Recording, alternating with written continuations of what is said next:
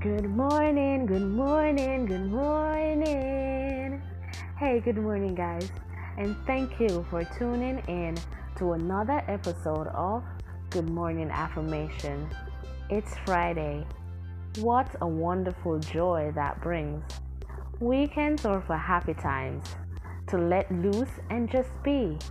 Whatever that means for you, just make the best of it. Enjoy every last drop because in a blink, Monday will be right back.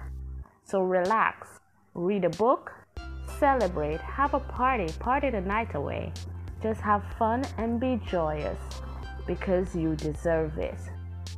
It's a great time for an affirmation. Be crazy, be stupid, be silly, be weird, be whatever because life is too short to be anything but happy. I'm sending you love, light, and positivity. Now go out there and conquer the world.